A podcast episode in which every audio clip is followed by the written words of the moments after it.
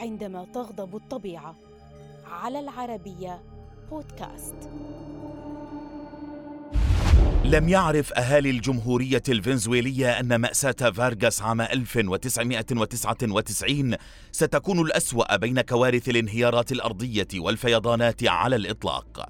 راح ضحيتها نحو ثلاثين ألف شخص أي ما يعادل نسبة عشرة في المئة من إجمالي عدد سكان الولاية.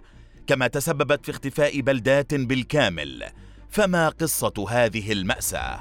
في الرابع عشر من ديسمبر من عام 1999 هطلت أمطار غزيرة على طول الساحل الشمالي الأوسط لفنزويلا ولكن الهطول لم يتوقف تلك الليلة. في اليوم التالي تدفقت الأمطار للقنوات واندفعت نحو البحر ثم بدأت تلتقط وترسب الرواسب في طريقها وتحولت العاصفة المطرية إلى فيضان كبير. تسبب في حدوث سلسلة من الانهيارات الأرضية الضحلة. تجاوز هطول الأمطار في اليومين الخامس عشر والسادس عشر هطول الأمطار لمدة ألف عام. وسحبت المياه الفائضة التربة والصخور والأشجار ودمرت مئات المنازل والجسور وغيرها من الهياكل.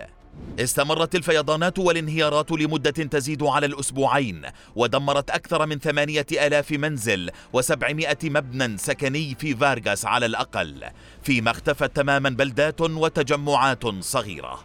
تسببت المأساة في دفن حي لوس كوراليس بأكمله تحت ثلاثة أمتار من الطين واختفت تماما بلدتا سيرو جراندي وكارمن ديوريا. استطاعت فرق الإنقاذ انتشال نحو ألف جثة فقط فيما جرف الوحل الباقي في البحر أو دفن في الانهيارات الأرضية. لم يكن من السهل تحديد أعداد الضحايا ولكن تم تقديرها بنحو ثلاثين ألفا فيما تسببت الكارثة في أضرار مادية قدرت بأكثر من ثلاثة مليارات دولار. تسببت المأساة في تشريد ما يقرب من 75 ألف شخص. انقطعت خدمات الماء والكهرباء والنقل والهاتف عن المنطقة بشكل كامل كما لم تصلها بسهولة إمدادات الطعام والشراب لشهور. تم إجلاء أكثر من مئة ألف شخص بعد الكارثة ودعا الرئيس الفنزويلي آنذاك هوغو شافيز الشعب إلى فتح منازلهم وتبني أسر. كما استقبل مقر الرئاسة في كاراكاس عددا كبيرا من الأطفال الأيتام.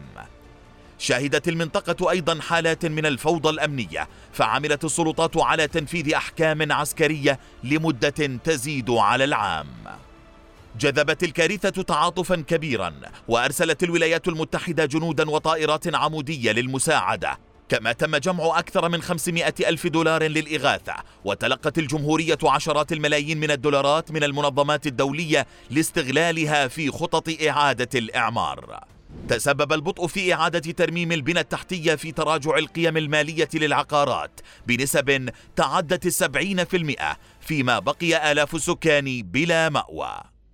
خضعت الكارثة للدراسات والتحليلات والمقارنات واعتبرها الجيولوجيون أكثر ضررا من الفيضان الكبير الذي سبقها في عام 1951 حيث تسبب في عدد أقل من الانهيارات الأرضية والخسائر. كما اعتبر الجيولوجيون حجم الرواسب أنه الأكبر مقارنة مع أي حالة أخرى لتدفق الحطام الناجم عن هطول الأمطار في التاريخ المسجل.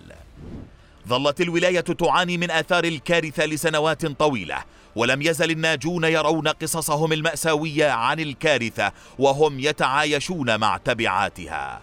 تم توثيق الكثير من الأحداث وفي عام 2011 أنتجت ثلاثة أفلام حول المأساة من قبل صانعي الأفلام الفنزويليين.